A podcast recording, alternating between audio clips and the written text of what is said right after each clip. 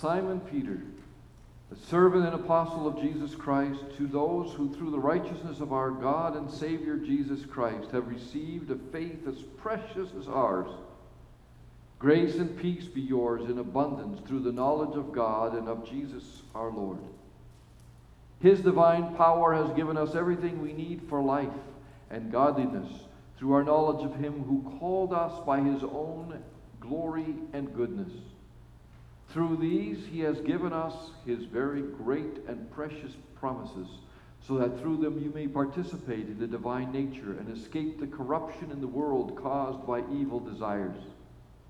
For this very reason, make every effort to add to your faith goodness, and to goodness knowledge, and to knowledge self control, and to self control perseverance, and to perseverance godliness, and to godliness brotherly kindness, and to brotherly kindness love. For if you possess these qualities in increasing measure, they will keep you from being ineffective and unproductive in your knowledge of our Lord Jesus Christ. But if anyone does not have them, he is nearsighted and blind and has forgotten that he has, has been cleansed from his past sins. Therefore, my brothers and sisters, be all the more eager to make your calling and election sure. For if you do these things, you will never fall, and you will receive a rich welcome into the eternal kingdom of our Lord and Savior Jesus Christ.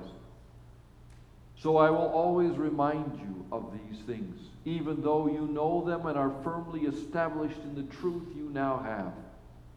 I think it's right to refresh your memory as long as I live in the tent of this body, because I know that I will soon put it aside, as our Lord Jesus Christ has made clear to me. And I will make every effort to see that after my departure, you will always be able to remember these things. We did not follow cleverly invented stories when we told you about the power and coming of our Lord Jesus Christ, but we were eyewitnesses of his majesty. For he received honor and glory from God the Father when the voice came to him from the majestic glory, saying, This is my Son whom I love, with him I am well pleased. We ourselves heard this voice that came from heaven when we were with him on the sacred mountain. And we have the word of the prophets made more certain, and you will do well to pay attention to it as to a light shining in a dark place until the day dawns and the morning star rises in your hearts. Above all, you must understand that no prophecy of Scripture came about by the prophet's own interpretation.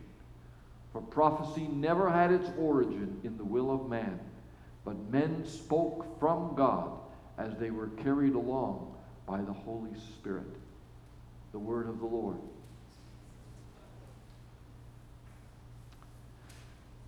Then, if you would go in the back of your gray Psalter hymnals to page 818, to the Belgic Confession, Articles 2, 3, and 4. Now, some of you who have taken Dive into Doctrine and have taken some of the classes that we have here have this little purple, or whatever color booklet is, called Our Faith. It has an updated version of the Belgic Confession.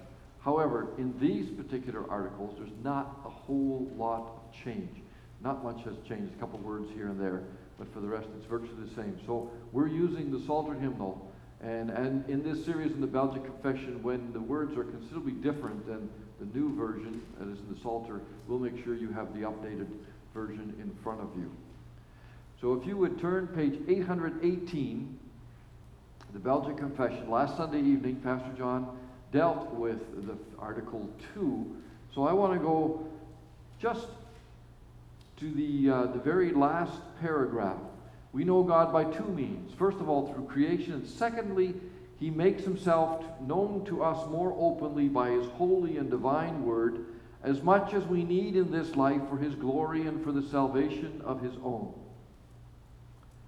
Then, Article 3 we confess that this Word of God was not sent or delivered by the will of men, but that holy men of God spoke being moved by the Holy Spirit, as we just read from Peter.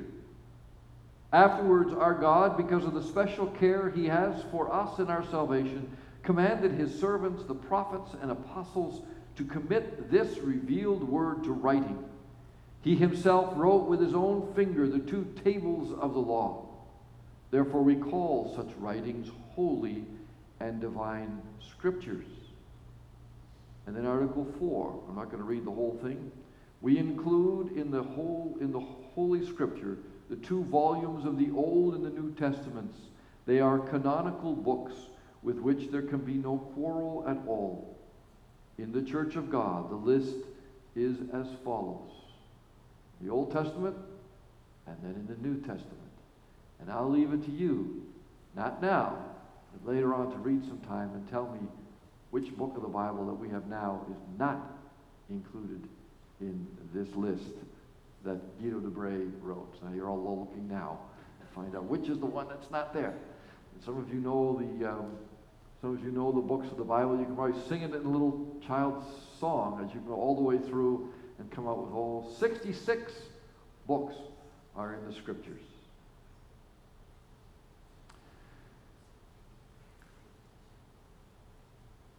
Brothers and sisters in Christ, if you want excitement, drama, monsters, giants, war stories, sword fights, spirits, wretched evil, blood and gore, people rising from the grave, wisdom, family values, love stories, stories of redemption, futuristic and stories, and so on. Forget about Netflix, forget about the movies, and forget about books. Have I got a book for you? The Bible. Such is indeed the Bible a wonderful, exciting, amazing book. Really, it's one of a kind. The only awesome living God whom we confess makes himself known in two ways, says the writer of the Belgic Confession, reflecting the teaching of the Bible. And so look at Article 2 on page 108 or 818.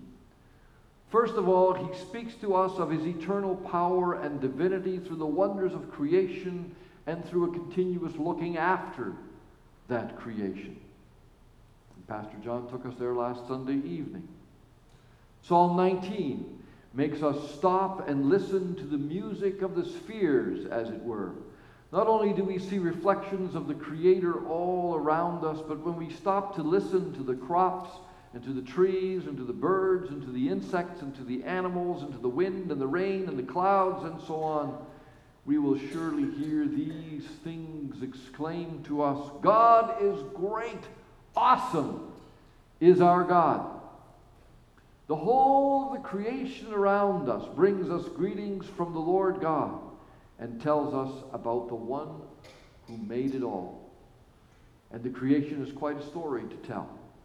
As a matter of fact, writes the Apostle Paul in Romans 1, verse 20, the wonder of creation is such that it leaves the people without excuse. There is no reason, no excuse for unbelief. The creation is so wondrous, says Romans 1, verse 20, so majestic, so involved, that there is no way that it could be made by chance somehow. The magnificence of the creation drives one to a confession of the Creator, namely God the Father, who has all of those attributes, as you see on the wall there from Article 1 of the Belgic Confession. But there's a problem with God's general revelation, as we call it. Mind you, it ought to be clear in our minds the problem is not with God, but it's with us. Though the world and everything in it and on it speak powerfully of God and has God speak through it so that we're without excuse, nonetheless, we as people have found ways to turn down the volume of God's voice. We have found ways to tune out the music of the spheres. Our pollution of air and water and land have done that, of course, but even worse has been the damage caused by sin and the damage caused by our not fully understanding what it means to be stewards of the land. Sin doesn't allow us to see straight anymore. In the fall, everything became distorted, including our view of God through the creation. In our sinfulness and in our fallen state, no longer could we clearly hear God speaking in creation. And just looking at the wonders of creation will not introduce someone to Christ. Just looking out the window at the world outside is not enough for us to come to live in the comfort of knowing that we belong to our faithful Savior, Jesus Christ. Because of our sin, because of our polluted nature, more than creation is needed in order for us to know God, in order for us to be restored to a full relationship with the Father. And while creation, general revelation, speaks to us eloquently of the majesty and the creator of po- creative power of God, it doesn't tell us what has gone wrong, nor does it tell us anything about what God is doing through Jesus, his Son, to right the wrongs. So it is that we confess in the Belgic Confession, Article 2b, that God makes himself known to us more openly by his holy and divine word as much as we need in this life for his glory and for the salvation of his own. And while we think of the Bible, when we think of God's holy and divine word and special revelation, it originally needed not necessarily be limited to what was written down in the Bible as we have it today. Much was done, said, and written that was not preserved for the church. That's what the Belgic Confession has in mind when it makes a distinction within special revelation. Article 3 Holy men of God spoke, being moved by the Holy Spirit, and then afterwards, some of it was written down. God's original special revelation came in a variety of ways. There was what was called theophanies which refers to the special showing of God to man, such as in the burning bush, or the appearance of an angel with a specific message, for example. God also came to people with his own voice, such as when he spoke from Mount Sinai to the people when giving the law, or when he was heard at the Jordan River when Jesus was baptized. This is my Son. God also revealed himself in a special way through miracles and finally through the prophets such as Ezekiel or Isaiah or Jeremiah, for example. So while special revelation need not be limited to the written word as we find it in the Bible, nonetheless, Scripture is, of course, the primary way in which God reveals himself to us today. And when we say Scripture, we mean the Bible. This single book containing 66 books this is what's called God's special revelation, or as Dr. Packer puts it, quote, God's special revelation as opposed to the general nature of his revelation in creation. Our confession is that the Lord, besides speaking to us through the world around us, through his great creative power, in the Bible speaks to us very specifically of his great recreative power in the person and through the work of Jesus Christ. And so the Bible, this book, is in a class all by itself. The Protestant Reformation of the 1500s, this is the 500th anniversary of the Reformation, resulted largely from a rediscovery of the importance of the Bible. The church of the day had drifted away from the teachings of the scripture. They also hoarded it and would not let the public read it on their own, in their own homes, or in a language that they could understand. And as a result, in reality, all the people had was the beautiful book of the universe, of the creation. And though that made many believe and know that there was a God, they were kept from seeing and meeting Jesus the Word made flesh. And the reformers, such as Guido de Brès, as the reformers, as Guido de Brès so beautifully stated in the Belgian Confession, recognize the importance of the Bible in order to really know God in Christ Jesus. And so they worked hard to place the word in the hands of every believer. And they made sure, and that continues even today, that it's in a language the common people could understand. The Bible also took a central place in Protestant worship service, even as it still has a central place today, as is evidenced by the centrality of the pulpit and the amount of time being spent on the word being preached. The reformers 500 years ago reiterated, reiterated their uniqueness of the Word of God, of the Bible. By the way, the word Bible comes from the Greek, Greek word biblos, meaning simply book. The word scripture comes from the Latin word scriptura, meaning to write or writings. Scripture means writings. So when we put the two terms together, we get the book of writings. Not just any book of writing, but a very special book.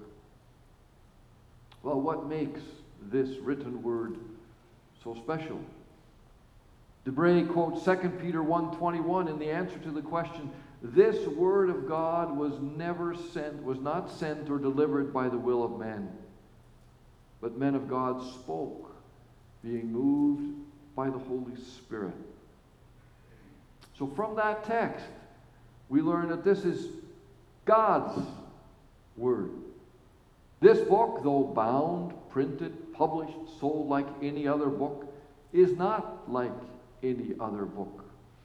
For this is the message to the human race from the living God, the Lord of lords and the King of kings. This is the word of the awesome God, the creator of all. That's what makes it so special. And please note that while the Bible tells us all sorts of things about, I'll make sure I get this right. While the Bible tells us all sorts of things about the Lord, it is not a book about God. The Bible was not given to us to satisfy our curiosity about the Lord or to satisfy our curiosity about his nature. Nor is this a book about people. It's not a history book that concerns itself primarily with the Jewish nation. It cannot and ought not to be used as a Middle East reference or history book. It's not to be used as a geography or genealogical book. For that matter, it ought not to be used as any sort of a textbook because it's not a textbook of any sort. Rather, this is a book that describes the relationship between God and his people. It's a covenantal book. It's a love letter, we've heard before, from the groom to the bride, from the Lord to the church. Psalm 119 puts it it's a light to our path and a guide for our feet. It explains reality as it really is and that reality is rather bleak. And then it points us the way out of our sinfulness, out of our predicament. But it's not as if God says to us, I see that you're curious about me. I can fix that. I promise to tell you just what you want to know. Just read the Bible. That's not why God gave us the Word. Rather, it's as if God says to us, I see that you are badly fallen I hurt and hurt. I see that you are polluted by sin, that you're unable to save yourself, or for that matter, you're unable to see things for what they really are. I see you stumbling about on the earth, and I promise that I will lift and heal and forgive and restore. I promise that I will give you the light of the world so that you will be able to see. Now, here's what I've done, and here's what I'm doing in Jesus. And here's also a way in which you can respond to that wondrous grace in Christ. The Bible, therefore, speaks about how God works throughout history to redeem his people. And all 66 books make up the one story of how God restores his people to the perfect relationship that once was. The scriptures reveal the way to salvation something which general revelation or creation is un, unable to do. The Bible leads confused and sinful people up and out into the light of God's grace. It gives people hope and peace and joy. And as covenant partners, it sets us to work. It lays out our responsibilities for responsible, responsive Christian living. And so the Bible is God's word to a sinful, fallen world, a love letter to his people. I love you so much, my people. I have sent my Son.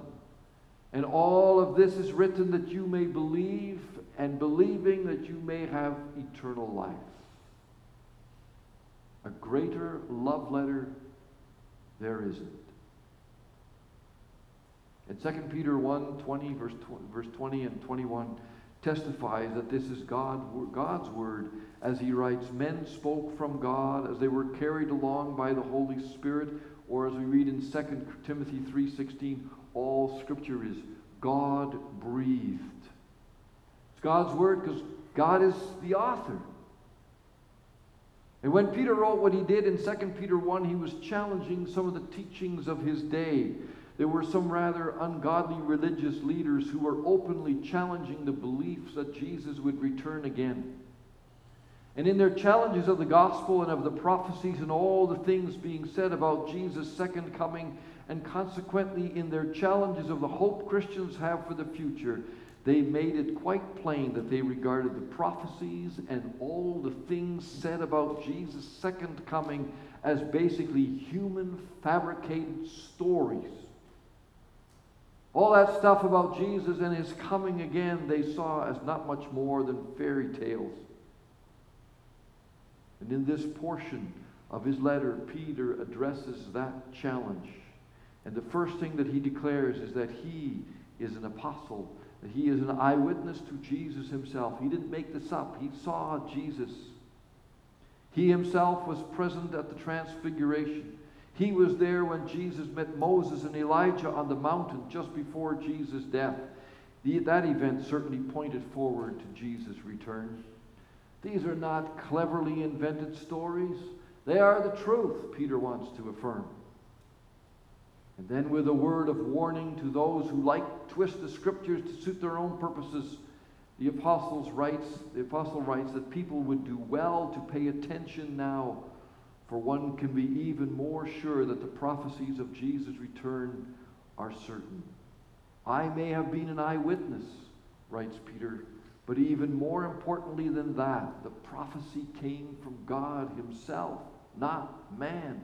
It was God who, with His Holy Spirit, used people to write and to speak His word.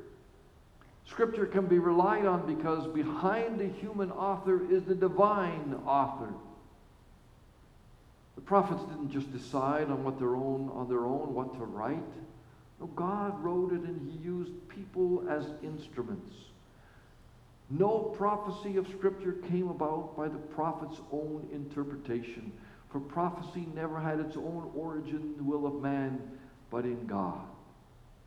You think of Jeremiah and the story that we're talking about. Jeremiah would never say those things to the people on his own accord. He spoke the word of the Lord.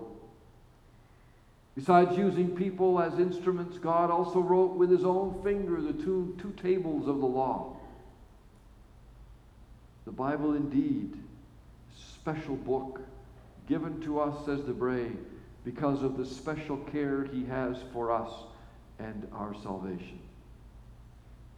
This is, as mentioned, God's caring love letter through it, by it, he makes himself known to us for his glory and for our salvation. And without this additional means of speaking to us, we would be lost. Perhaps we would know that there is a Creator, but we would not know that there's also a Redeemer, Jesus, God's own Son. So we confess that the Bible is the written Word of God. That confession has some important consequences for our lives. First of all, because it's the Word of God, it's living. Because He's alive. And it's active, says Hebrews 4.12. The Bible comes to us today not as some dull, static record of Jewish religious history. But as a living word from an ever present, loving, gracious, righteous, living God. The words on the pages are living, relevant proclamations from God who leads and guides us through all of the struggles, complexities, and difficulties of our lives into that Sabbath rest. The Word is alive and dynamic, able to make people wise unto salvation. It's important for the very salvation of people. Secondly, because it is the Word of God and not the Word of people, the Bible is thoroughly and entirely trustworthy. It will not let us down. God is trustworthy, and these are His words. All that He has ever promised His people concerning forgiveness and salvation, concerning His never letting us go, concerning eternal life, and so on, all of that is true and sure. The good news of Jesus is real and true. This word is something you can stake your life on. It's God's word. And never yet throughout history has he gone back on his word.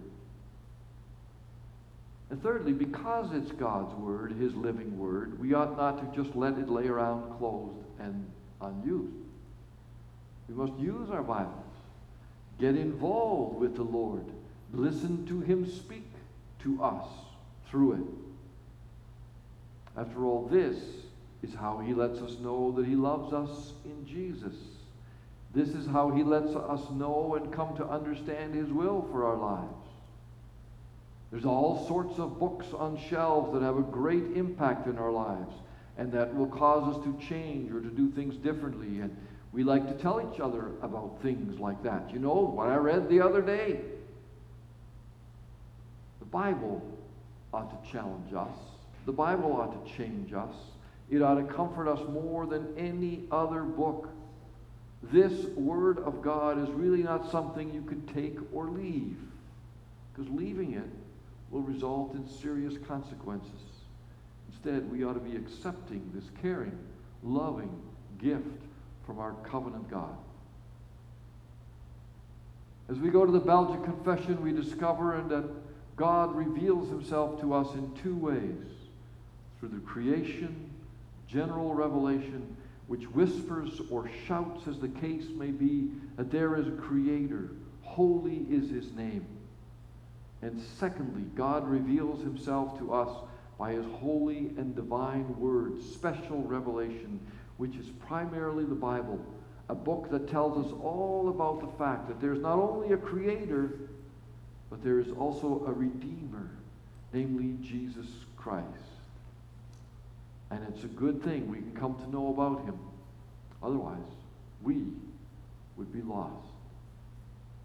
Amen. Father in heaven, we thank you for the Bible, for this book that you have given to us as a love letter to your people.